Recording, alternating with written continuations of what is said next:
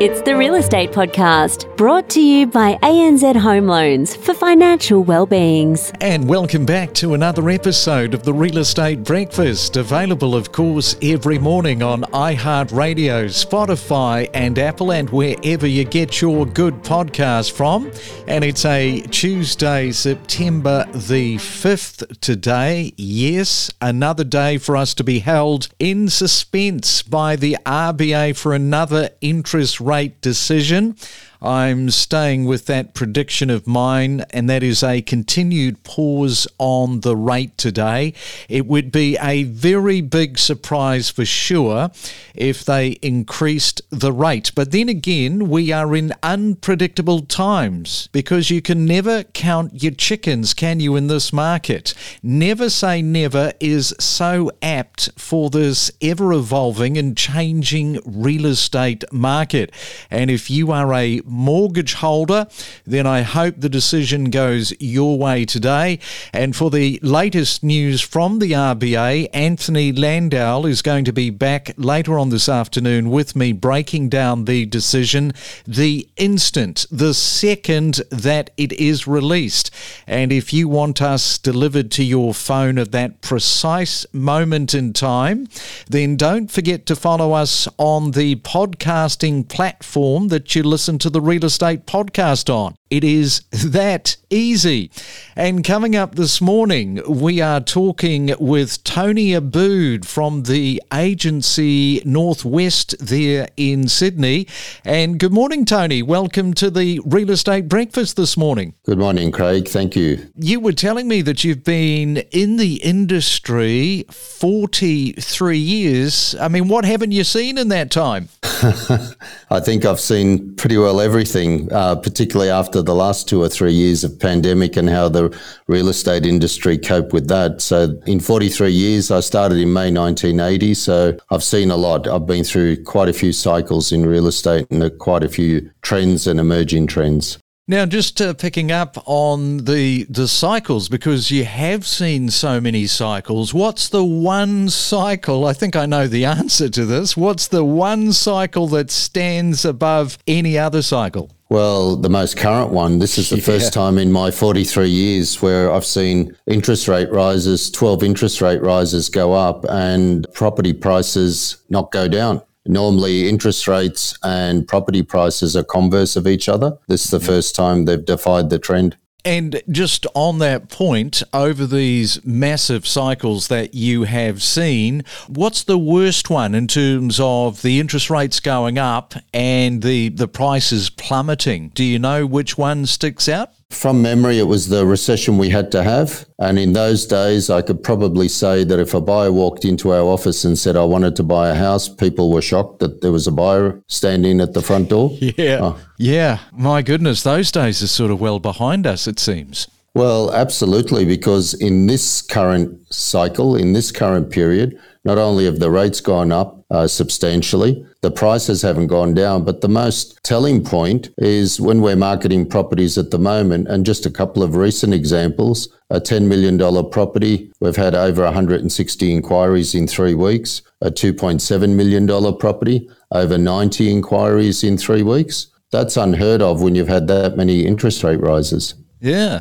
All right. Well, we'll come back and talk more to Tony in just a moment, who has uh, been there, done that, and has got the t shirt 43 years and counting in the real estate industry. The skyline is constantly changing, growing, and expanding. We deliver the most property podcasts across Australia every week. And right now it is time for another 30 second property tip. We're going back to Mooloolaba to Hamish Balderston. And Hamish, what have you got for us this morning? Look, I think uh, for anyone looking to buy into a holiday unit complex where there's on site managers, it's really important to understand what you can and can't do with those properties.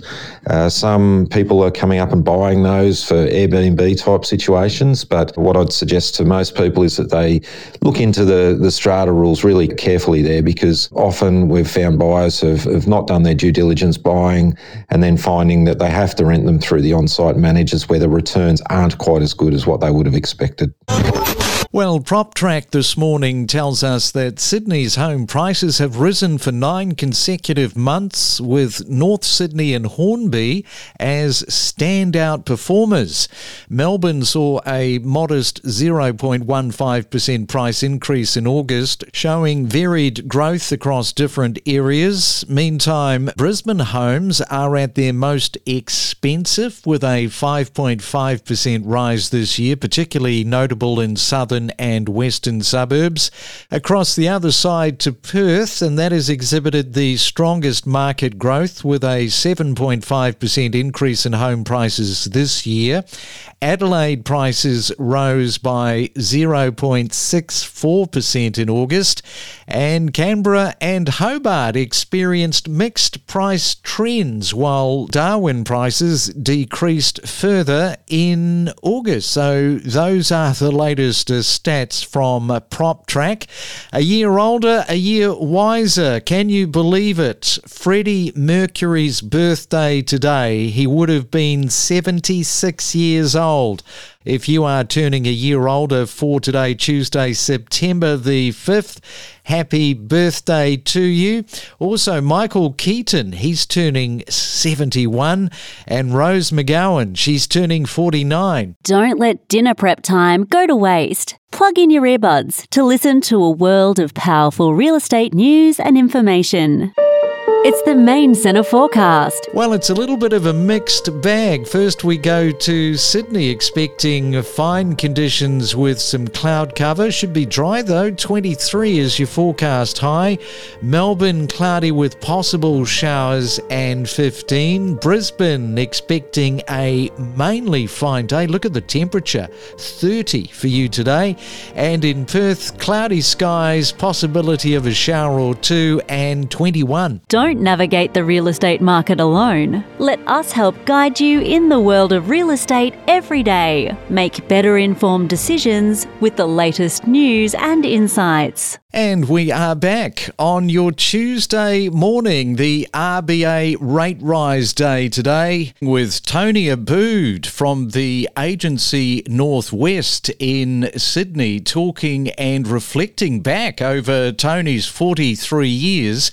Just prior to the break, we were talking about different uh, property cycles. In terms of days on market, you were talking about how way back when, back in the 80s, that that sometimes if somebody came in to buy a property, it was like, holy moly, somebody's walked in to buy property. But days on market, what would be the the worst uh, period uh, cycle for you? I'm guessing it's in the 80s, is it, Tony? The worst days on market I recall was about 93 days on market. Yeah. The best was about 10 or 11 days on market. Yeah, so what I was meaning is, was that back in the 1980s? Yes, yeah, well, more in the 90s, early 90s. It took over three months to sell a property. And, and despite uh, reducing the price, it still took that long because there just simply weren't the buyers who were able and qualified to buy a property in those days. Yeah.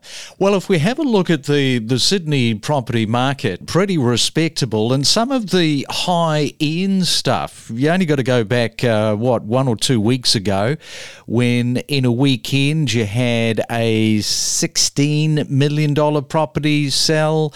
You have all these registered buyers. Uh, one property sold for 15.58 million. It had 16 registered uh, buyers. That was rising by a million dollars per bid. There's a lot of these top end properties that are selling pretty well. If you look at the current clearance rate, I think that's hovering around 74, 75% clearance at the moment. There's no secret in the industry that there's a severe shortage of 10 to 15 million dollar properties, and that's just the nature of the market at the moment. There's a lot of money in that top end, and that's a reflection of businesses doing well. When businesses are doing well, top end properties sell extraordinarily well. And I think that you were just saying to me off air that you've had plenty of inquiries in that 10 million plus. And then you look at a property, say, in a Ryde where it might be around that two to three million, still tons of activity going on. Yeah, you know, we're not short of 100 inquiries on every property we put to market. That's unheard of, as I said earlier, considering the 12 interest rate rises. Yeah, and we are six days into spring. So, how is it feeling at the moment? Are you feeling pretty buoyant in terms of the weather changing? Uh, look, it always is a great time of the year. As we get into spring, the days get longer, the days get warmer. It's a great time to be selling property. It's a great time to be buying property. Our biggest fear is shortage of stock. And we're hoping that all the media reports that there's going to be more stock on the market comes true because that allows for increased activity, increased turnover, and allows some of these excess buyers, if you like, to finally find something. And you're sort of dealing in these areas like a Ryde, a Parramatta, a Hills Shire, Penrith, etc.